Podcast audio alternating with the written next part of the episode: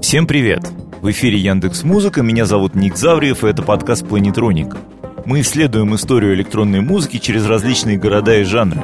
Сегодня мы отправляемся в Нью-Йорк, и говорить мы будем об электро. Для тех, кто слушает нас за пределами России, спешу сделать важную ремарку. Поскольку для Яндекс Музыки и для наших партнеров эта история экспериментальная, то права на использование фрагментов композиций в самих выпусках у нас есть только на территории России.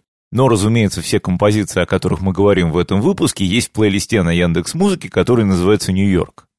Со словом «электро» связано множество разной неразберихи. Этим термином называют огромное количество совершенно не похожей друг на друга музыки. Словом «электро» время от времени называют и танцевальный индустриальный рок, и совсем уже жесткий хаус на грани EDM. Но в реальности это гораздо более узкий жанр с довольно четкими рамками. Проще всего определить электро так. Электро — это та музыка, под которую хорошо танцевать брейк-данс. Ну, то есть, если вы представляете себе ту композицию, под которой брейкданс танцуют в фильме «Курьер», то вот это как раз электро и есть. Ну, или, скажем, другим классическим примером электро можно назвать трек «Африка Бомбата» Planet Rock. Главный атрибут электро как жанра — это определенный ритмический рисунок, такой ломанный ритм, который выстукивает драм-машина. Причем чаще всего это не абы какая драм-машина, а Roland TR-808, это такой классический японский приборчик начала 80-х, который производился сравнительно недолго, буквально несколько лет, но очень популярен и поныне, и, например, в хип-хопе очень много используется. Кроме этого, довольно часто, хотя и совсем не всегда, в электро мы слышим вокодеры, то есть такую примочку, которая превращает голос человека в металлический голос робота. Но, повторюсь, главный атрибут электро — это именно синтетический ломанный ритм. Электро как музыкальный жанр, то есть некое течение, которое включает в себя нескольких музыкантов, занимающихся похожими вещами берет свое начало в Нью-Йорке в начале 80-х, примерно в 82-83 году. Ну, естественно, какие-то прото-электротреки существовали и раньше. Дело в том, что, как и все, что появляется в Нью-Йорке, электро было плавильным котлом и вобрало в себя влияние множества разных культур, жанров и традиций. Прямым предшественником электро был хип-хоп, при этом хип-хоп в его наиболее ранней, такой уличной и наиболее демократичной реинкарнации.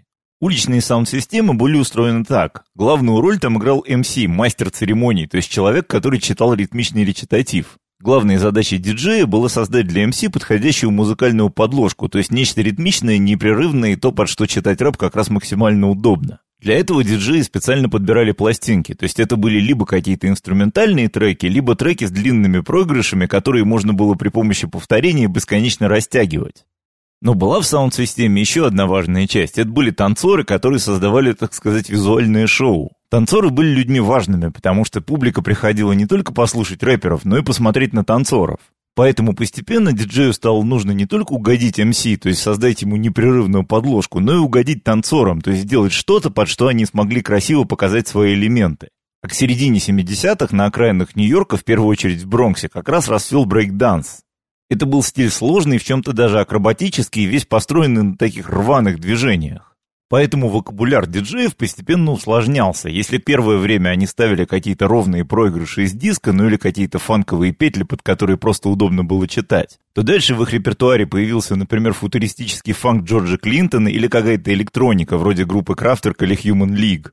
В тот момент, когда уличные саунд-системы начали превращаться в музыкальные коллективы и записывать собственные композиции, Одной из их задач стало как раз создание вот такой вот ломаной танцевальной музыки, то есть той, которая выражает дух и динамику этого футуристического танца. Еще одной из предтечей электро стала буги. Это версия диска чуть-чуть более ломаная и фанковая, в которой тоже использовалась электроника, в частности вокодеры. Нечто подобное мы можем услышать, например, в треке Earth, Wind and Fire Let's Groove. Синтетический корень в электро, конечно, идет в первую очередь от Крафтерк. По правде говоря, Крафтверк, в общем-то, электро и придумали. Просто они записали несколько треков и пошли дальше придумывать что-то еще. То есть они как бы не застолбили за собой этот жанр. Тем не менее, если мы послушаем заглавный трек с альбома Trans Europe Express или трек Numbers с альбома Computer World, то это вот стопроцентный электро и есть, ломанный ритм, все как нужно. Но Крафтверк были такие не одни, потому что параллельно в Японии существовала группа Yellow Magic Orchestra. Это вообще, на мой взгляд, один из самых недооцененных электронных коллективов в мире. Ну, то есть, на самом деле, с ними проблема в том, что сольная карьера Рюити Сакамото как кинокомпозитора во многом затмила как бы его карьеру в YMO. А жаль, потому что группа была интересная и очень новаторская. Элементы электро у них проскакивают, начиная с самого первого альбома, а уж на пластинке BGM 81 года электротреки есть прям вот в чистом виде. За год до этого уже упомянутый здесь Рюити Сакамото, клавишник Yellow Magic Orchestra, выпустил свой второй по счету сольный альбом. на котором был трек под названием Riot in Lagos. И вот эту вещь очень многие электромузыканты называли одним из самых повлиявших на них треков, ну, наряду с Kraftwerk. Первым нью-йоркским электротреком в результате стала запись Африка Бомбата and the Soul Sonic Force под названием Planet Rock. И в настоящее движение, в процветающую сцену и какой-то доминирующий музыкальный тренд электро превратилась именно в Нью-Йорке. Вообще для возникновения процветающей музыкальной сцены необходимо как минимум три составляющих. Первое – это музыканты, то есть это такие чистые креативщики, молодая шпана, которая с одной стороны что-то придумывает новое, с другой стороны очень хочет выбиться в люди. Второй компонент – это саунд-продюсеры, то есть это такие более опытные и более холодные ребята, которые разбираются в синтезаторах и тонкостях аранжировок и умеют хорошо все записать. Ну и, наконец, третья необходимая составляющая – это издатели, то есть это люди, которые в новую музыку готовы вкладываться, издавать и продвигать ее. Для нью-йоркского электро таким человеком становится Том Сильверман. С конца 70-х он работает журналистом и пишет в основном про диско, но за новой музыкой он следит и в хип-хопе видит прям-таки золотую жилу. В результате в 81 году Том занимает у своих родителей 5000 долларов, что по тем временам деньги, в общем, совсем не маленькие, и открывает собственный лейбл Томми Бой. Одним из его первых клиентов становится уроженец Бронкса Лэнс Тейлор, который называет себя Африка Бомбата. Африка Бомбата – типичный деятель раннего хип-хопа. Он не только крутит пластинки и руководит саунд-системой, но и занимается политическим активизмом. Он выходит из городской бедноты и ратует за права афроамериканского населения. Сильверман видит в нем идеальную икону для новой музыки и в общем не ошибается. Приглашение спродюсировать первую запись Африки Бомбаты получает молодой продюсер Артур Бейкер. Он тоже ранее занимался диско, а недавно перебрался в Нью-Йорк из Бостона. В погоне за новым звуком Бейкер нарушает сразу несколько правил. Во-первых, он выводит вперед драм-машину. Электронный бит по меркам начала 80-х, в общем, штука не то чтобы новая. Ту же самую драм-машину TR-808 в тот момент используют, например, Марвин Гей или Фил Коллинз, то есть люди не только из другой тусовки, но и совершенно из другого поколения, более старшего. Но вот вывести ее далеко вперед, то есть сделать центральным элементом композиции, это как раз ход совершенно новый. Во-вторых, Бейкер добавляет в композицию элементы, заимствованные сразу из нескольких треков группы Крафтерк. Это еще даже не сэмплирование, мелодии и даже ритмические элементы здесь переиграны заново. И смысл здесь очень простой – перенести на пластинку атмосферу уличной хип-хоп саунд-системы. То есть если на улице рэперы читали под треки Крафтерк, то и в записи должно быть что-то похожее. В результате ритм Бейкер заимствует из трека Numbers, а мелодию из Trans Europe Express, но здесь ее не узнать довольно сложно. К тому же вместе с чистым речитативом здесь появляются и вокодеры, которые тоже Крафтерк очень любили. Тут же сразу возникает вопрос, а как к этому заимствованию отнеслись сами Крафтверк? По легенде, которую мы не можем ни подтвердить, ни опровергнуть, ну, Крафтверк вообще довольно закрытые ребята. Незадолго до этого они где-то заявили, что электронику, мол, создают машины, поэтому понятие плагиата в ней отсутствует. Ну и, соответственно, то, что сделал Бейкер, было в каком-то смысле реакцией на эти слова. Вслед за Африкой Бомбатой лейбл Томми Бой издает еще две электропластинки, и это тоже два дебюта. Сначала там выходит сингл Pack Jam группы Jones Crew, это тоже такая одна из хип-хоп саунд-систем. А затем пластинка Play at Your Own Risk группы Planet Patrol, это собственная группа Артура Бейкера. Все три пластинки их создатели называют электрофанком. Ну, действительно, основа у них фанковая, а исполнение электронное. Но звучат они очень по-разному. И вот эта разность, она задает как раз два направления развития электров в середине 80-х. У Джонсон Крю музыка очень электронная и очень дегуманизированная, то есть там практически нет чистого человеческого голоса, одни вокодеры, будто и роботы сочинили, и роботы же спели. В Planet Patrol, наоборот, есть куплеты, припевы и такой абсолютно человеческий эмоциональный соул-вокал, то есть это, по сути дела, поп-музыка, практически соул, но положенный на электронный ритм.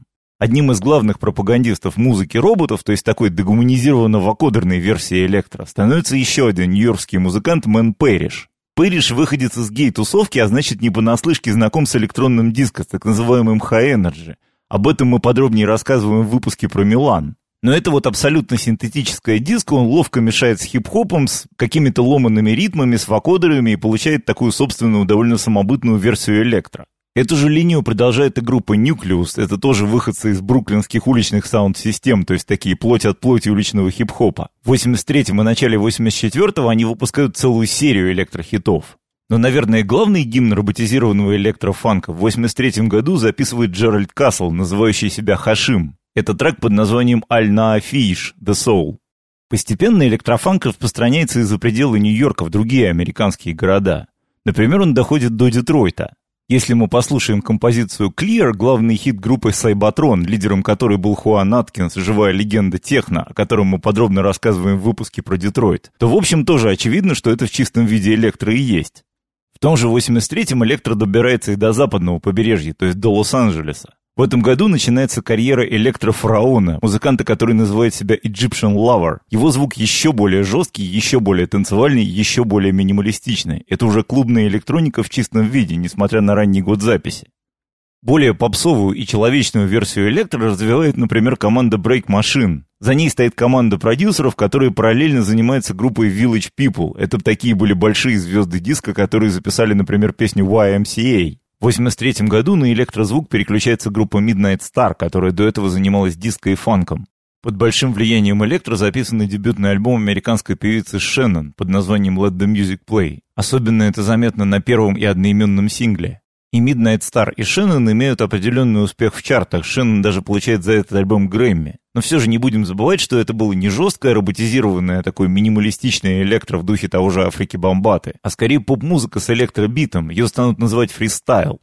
Вслед за Америкой электро потихоньку покоряет Англию, где тоже попадает в чарты. Вместе с американской музыкой в Британии входит в моду Артур Бейкер. Некоторые британские музыканты даже отправляются в Нью-Йорк в паломничество, чтобы с ним поработать. Туда едет британская группа Фриз, которая записывает с Бейкером композицию IOU, которая станет большим международным хитом, а также манчестерская группа New Order, тоже охочая до всего нового. В Америке группа с гастролями, но в Нью-Йорке New Order активно ходят по клубам и впитывают все новое. В результате дуэта с Бейкером получается трек Confusion, который оказывается идеальным гибридом американского электро и британского синтепопа. Еще одним таким примером можно назвать композицию Mode People Are People, которая записана тоже под огромным влиянием электро. Но несмотря на все успехи британских музыкантов в этом жанре, уделать американцев им все-таки не удается. Потому что в 83 году в электро приходит Херби Хэнкок и записывает, пожалуй, главный жанровый трек десятилетия. В 83 году Херби Хэнкоку 43 года. Он джазовый пианист и вообще такая большая серьезная звезда, которая, казалось бы, к молодежной музыке никакого отношения не имеет. Но джазмен – люди непростые. За молодежной музыкой, особенно за тем, что происходило в таких черных кварталах Нью-Йорка, они следили очень внимательно. То есть все хип-хоп и электропластинки Херби Хэнкок слушал, очевидно, в момент их выхода. И в 83 году он решает собрать так называемый электрический состав, то есть набрать группу, которая вместо традиционных джазовых инструментов использует синтезаторы и драм-машины. Туда, в частности, входит Билл Ласвелл, его первый инструмент бас-гитара, но вообще Ласвелл играет на всем и всем интересуется. То есть его одинаково увлекают и металл, и фриджаз, и электроника. Когда в электро приходят серьезные музыканты с большим опытом и с серьезными студиями, то есть доступу к любой дорогой аппаратуре, типа музыкального компьютера Fairlight, который тогда только-только появляется, естественно, электро тут же переводится на новый уровень. Причем Хэнкок и Ласвилл придумывают еще одно новшество. Для исполнения соло-партии, которая идет прям-таки полтрека, приглашается не исполнитель на каком-то инструменте, а диджей, который делает скретчи. То есть крутит пластинку туда-сюда, издавая характерные чавкающие звуки.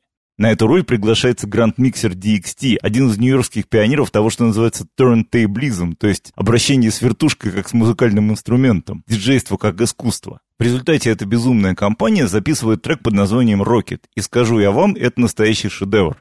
То есть, если нужно будет выбрать пять композиций как квинтэссенцию всего лучшего, что сделало человечество, то Rockit там, по моей версии, обязательно будет. Эту композицию, равно как и всю остальную музыку, о которой мы говорим в этом выпуске, вы можете послушать в плейлисте на Яндекс Музыке, который называется «Нью-Йорк». Ну а в России все эту композицию помнят, конечно же, по фильму «Курьер», где, слову сказать, звучит не оригинал, а кавер, но к оригиналу очень близкий. В «Курьере» чуть ли не впервые в советском кино показали брейк-дансинг, и на этот фильм ходили прям специально ради этого. Вообще международный электробум, наступивший как раз примерно в 83-84 году, во многом связан именно с кино. В эти годы выходит сразу несколько фильмов, которые как раз построены именно на показе брейкдансинга. Это, например, фильм Wild Style и два фильма под названием Breaking, оригинальный сиквел. Надо ли говорить, что саундтреки к этим фильмам, которые тоже были составлены в основном из электро, тоже стали гигантскими международными хитами? В обоих фильмах, к слову сказать, сыграл рэпер Ice-T, которого мы сейчас знаем совсем по другой музыке, по такому скорее гангстерскому рэпу, гораздо менее танцевальному. Но начинал Ice-T именно с электро. Если послушать его ранние треки, то это вот тоже такой классический образчик электрозвука. Вообще надо заметить, что несмотря на то, что электро выросло из хип-хопа, оно довольно быстро свой хип-хоповый корень утратило. Ну то есть в том электро, о котором мы здесь, в общем, довольно долго уже говорим, по сути нет речитатива, нет рэпа. И вот примерно начиная с 84 года эта ситуация потихоньку исправляется. Сначала появляется Ice-T с треками вроде Reckless, или ребята типа Кид Фроста. Ну и примерно тогда же к ним присоединяется будущая большая звезда, Кертис Монтроник. Монтроник – потомок ямайских иммигрантов, а у этих людей, в общем, музыка практически в крови. Поэтому он с детства слушает радио, и в какой-то момент ему попадается трек Рюити Сакамото «Riot in Lagos», который производит на него колоссальное впечатление и полностью меняет его взгляд на музыку. В 1984 году Монтроник крутит пластинки и работает в музыкальном магазине, где он знакомится с еще одним потомком иммигрантов, на этот раз Гаити, которого зовут MCT, и он, естественно, читает рэп. Они быстренько записывают демо, отправляют его на несколько лейблов и получают контракт от небольшого независимого издателя Sleeping Bag Records. Про этот лейбл важно сказать то, что несмотря на то, что ориентирован он на хип-хоп, фристайл, электро и подобную музыку, одним из основателей лейбла был классический такой авангардный музыкант Артур Рассел. Но Рассел был тоже человеком очень широких взглядов и, в общем, к электронике был неравнодушен. А вторым человеком в системе лейбла был персонаж по имени Уильям Соколов, что, опять же, очень характерно для Нью-Йорка, где русские, китайцы, ямайцы, гаитяне, все они как бы абсолютно перемешаны и делают вместе некое общее дело. Особенность Монтроника заключается в том, что ему удается не сделать там один-два хита, а запустить долгоиграющую карьеру, то есть выпускать альбом за альбомом, с каждого из них по несколько синглов и так далее.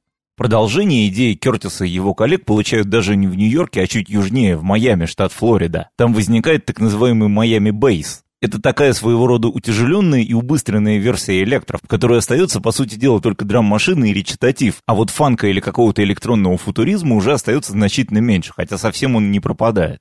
Еще одной характерной чертой Майами Бейса становятся сексуально неприличные тексты. Если вы представляете себе раннюю группу мальчишник с их песнями про групповухи, то вот они корнями идут примерно оттуда. В этом смысле особенно отличаются главные, пожалуй, звезды Майами Бейса группы Two Life Crew. Ну вот названия хитов типа We Want Some Pussy в сущности говорят сами за себя. Но нам Майами Бейс интересен другим. Из него, по сути дела, выросла вся клубная версия электро, которая расцветет уже в 90-е и будет так и цвести до наших дней. В этом смысле очень характерные персонажи — это группа Dynamics 2, карьера которой началась как раз во Флориде в конце 80-х. У Dynamix II будет довольно характерная для Майами утяжеленная ритм-секция, такая тяжелая, мощная драм-машина. Но при этом не будет рэпа про телок, а вместо этого будут сэмплы и вокодеры, то есть что-то продолжающее идеи Мэн Пэрриша и Jonzun Crew. Ну, о клубной версии Электро мы еще подробно поговорим, а пока вернемся все же в Нью-Йорк. Вообще, начиная примерно с 84 года, Электро становится такой всемирно модной музыкой.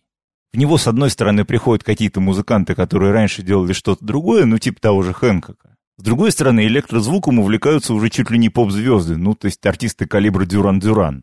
Но при этом доминирует, разумеется, не тяжелая музыка с такими мощными драм-машинами, выведенными на передний план и вокодерами, а скорее такой поп, в котором, да, есть электроритмический рисунок, но он скорее отодвинут куда-то назад, ну и в остальном это такая вполне себе синтетическая поп-музыка середины 80-х. То, что играли Break Machine, Planet Patrol или там Freeze, но окончательно приведенные к поп-формату. Иногда, впрочем, и в этом жанре случались шедевры, то есть, например, если послушать группу Expose с композицией Point of No Return, то это, в общем, даже для электро штука такая очень яркая, несмотря на то, что это стопроцентный поп.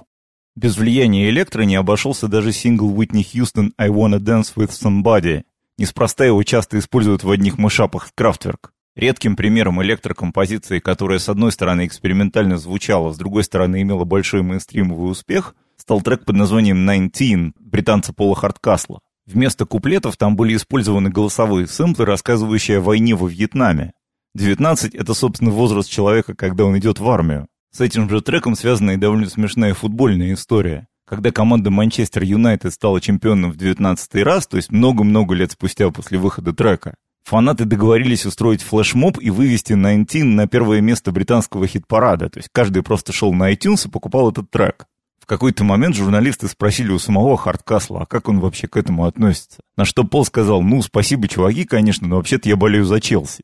Говоря об инструментальном электро, построенном на сэмплах, стоит вспомнить диалог, который произошел между, собственно, Африкой Бомбатой, о котором мы уже рассказывали в этом выпуске, и британским музыкантом Тимом Семеноном, более известным под именем Bomb the Bass. В 1986 году Бомбата уже с новым проектом Africa Бомбата and the Family выпустил сингл под названием Бомбата's Theme, В этом треке он использовал мелодию из фильма «Нападение на 13-й участок» Джона Карпентера. Тему эту написал сам же Карпентер, который вообще известен как такой большой гуру синтезаторной музыки, во многом тоже на нее повлиявший, но мы о нем подробно рассказываем в выпуске, посвященном Берлину и спейс электронике.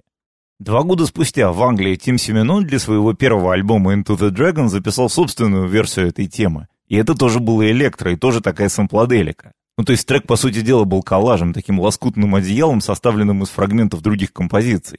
Трудно сказать, слышал ли он музыку Бомбаты, возможно и нет, но вот у них получился такой неявный диалог, и при этом у обоих получилось хорошо. За этим треком я снова отправляю вас плейлист на Яндекс Музыки, который называется «Нью-Йорк». Как бы то ни было, к концу 80-х мода на электрозвучание в поп-музыке постепенно сошла на нет. Ну, тренды, в общем, на то и тренды, чтобы постоянно меняться. Но история электро на этом вовсе не заканчивается, потому что его более жесткая, клубная и такая более электронно-вакодерная версия вскоре переживет ренессанс. Случится это в начале 90-х. Центром электроренессанса станет город Детройт, а его иконой и главным действующим лицом дуэт Дрексия во главе с Джеральдом Дональдом. Вообще, электро для Детройта музыка важная. Электро был одним из корней техно. Ну, собственно, Хуан Аткинс, о котором мы сегодня уже говорили, пришел именно из электро. Поэтому большая часть техно-музыкантов электро знали и любили, но все-таки сами не играли. Дональд, в свою очередь, играл техно и вообще в какой-то момент входил в состав формации Underground Resistance, такой вот техно-группировки переменного состава. В какой-то момент в техно Дональд сделал одну очень простую вещь. Он, что называется, сломал бочку. То есть из прямого техно-ритма он сделал такой ломанный ритм, который характерен как раз для электро. При этом в его звуковой вокабуляр входило чуть-чуть больше звуков, характерных скорее для крафтверка, а не для техно. Он был немножко более ретро таким музыкантом. Тем не менее, Дональду удалось создать новый электрозвук. С одной стороны, в нем была мощь и новизна техно, с другой стороны, в нем была вот эта рваная ритмика фанка. Или точнее сказать, электрик-буги, то есть танцевалось под электро прямо очень здорово. При этом Дональду и его коллегам был абсолютно чужд мир поп-музыки. Они были такими серьезными идеологическими ребятами. Они относились к своему делу очень серьезно и во все вкладывали определенный месседж, в частности афрофутуристический. Отчасти их усилиями электро в 90-е превратилась в жанр, во-первых, такой очень идеологизированный и несколько мрачноватый, то есть абсолютно неразвлекательный. Во-вторых, очень консервативный. В новом электро в ход вошло понятие true и не true, то есть с одной стороны была такая серьезная и искренняя музыка, а с другой стороны такая дешевая подделка для зарабатывания денег. В этом смысле электро опять же наследовал хип-хопу. Джеральд Дональд оказался чрезвычайно плодовитым музыкантом. Помимо Дрекси у него были проекты Doppler Effect, Electroids, Cyclus и множество других. Был даже проект под названием «Зеркало», названный, видимо, в честь фильма Тарковского. Еще одним центром электроренессанса в Детройте стал лейбл Direct Beat, а его действующим лицом был проект AUX-88 во главе с Китом Такером. Такер начинал свою карьеру еще в 85-м и застал оригинальную электросцену. Поэтому звучание AUX-88 было еще ближе к такому трушному старому электро, к тому, что делал, например, Egyptian Lover, ну или к более минималистичной версии Miami Бейса. Довольно быстро новая электро, жесткая, минималистичная и клубная, стала чем-то вроде младшего брата техно. То есть многие диджеи играли электро и техно в перемешку. Тут в первую очередь приходит в голову Дэйв Кларк, но мне вспоминаются сеты, которые в конце 90-х играл Компас Врубель. К концу 90-х мода на электро дошла и до Европы, но точнее сказать, его стали играть европейские музыканты. И стали это делать очень по-разному. В Германии главным электроадептом стал Энтони Ротор. Причем помимо жесткого электро в моду вошло электро-чиллаутное, то есть на электробит накладывалась более мягкая и мелодичная музыка, такая практически амбиентная. На этом специализировался немецкий лейбл Electrolux. Жесткое новое электро он тоже выпускал, но вот именно чиллаутный звук для него стал такой торговой маркой. В какой-то момент электрозвуком увлекся самый популярный, наверное, немецкий диджей Вестбам. Он записал электроальбом и несколько электрохитов со своим проектом Members of Mayday. Звучали они довольно мило, но, в общем, любителями True Electro как раз были заклеваны как такая вот подделка и попытка примазаться к чужой славе. Впрочем, на мой взгляд, обвинять в этом Вестбама, в общем, не стоит, потому что уж он-то как раз застал настоящую электросцену и сам такой поигрывал еще с конца 80-х. Ну и вообще псевдоним-то его расшифровывается не как-нибудь, а Вестфалия Бомбата. В Англии электро очень полюбил Ричард Джеймс и стал много его издавать на своем лейбле «Рефлекс». С одной стороны, он издавал там кое-что из совсем старого электро, вроде компиляции группы Dynamics 2. С другой стороны, новые электрозвезды, вроде той же Дрексии, тоже, в общем, находили место на его лейбле. Ну и, наконец, самой интересной стороной деятельности Рефлекса в смысле электро было подписание новых музыкантов, которые играли такую довольно ретроградскую музыку. Главной звездой в этом направлении был Эд Аптон, более известный под именем DMX Crew.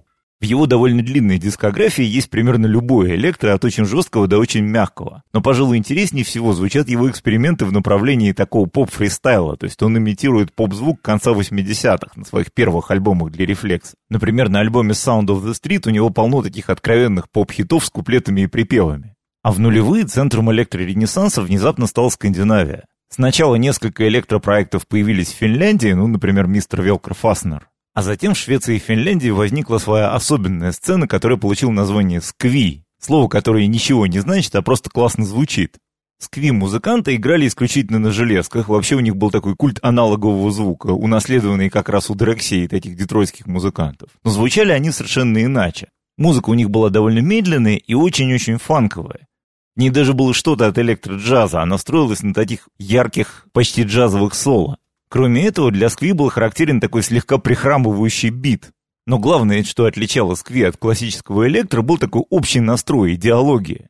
Если у детройтских ребят все очень было серьезно и сурово, то скви, наоборот, были такими ребятами юморными. Они гастролировали по миру целыми компаниями, выходили на сцену сразу несколькими группами одновременно, джимовали, менялись инструментами, валяли дурака, в общем, делали настоящее шоу. Тренд этот, к сожалению, прожил недолго, а двумя главными действующими лицами были даже не музыканты, а лейблы. Это был финский лейбл «Harmönia», который держали два музыканта, Месак и Рэнди Баракуда, и шведский лейбл «Flogsta Danshall. Оба они, кстати, очень любили выпускать 7-дюймовые пластинки. Ну а главным артефактом от эпохи Skweee стал документальный фильм под названием «We Call It Skweee». Если где-нибудь найдете, обязательно посмотрите. Что же происходит с электро сейчас? На сегодняшний день этот жанр стал важной и, в общем, неотъемлемой частью большого клубного пейзажа. Очень яркие электропластинки выходят на таких влиятельных лейблах, как, например, R&S. Тут, конечно, первым делом приходит в голову альбом проекта Space Dimension Controller под названием Welcome to Microsector 50. Это прямо целая рок-опера. Ну, то есть не рок, конечно, а электроопера, но это концептуальное произведение с таким сюжетом и драматургией. Если же говорить об отдельных лейблах, то наиболее ярким на сегодняшний день электроиздателем я бы назвал лейбл Central Processing Unit, который базируется в таком намоленном для электроники месте, как город Шеффилд. Музыки они издают много, и в их каталоге соседствуют какие-то ветераны, типа DMX Crew или Silicon Scully, и какие-то совсем молодые новые персонажи. В общем, следить за ними всегда интересно. Что я вам и советую. А я на этом с вами прощаюсь. Напомню, что все треки из сегодняшнего выпуска вы сможете послушать в плейлисте на Яндекс Музыке, который называется «Нью-Йорк». С вами был Ник Завриев, спасибо и до новых встреч.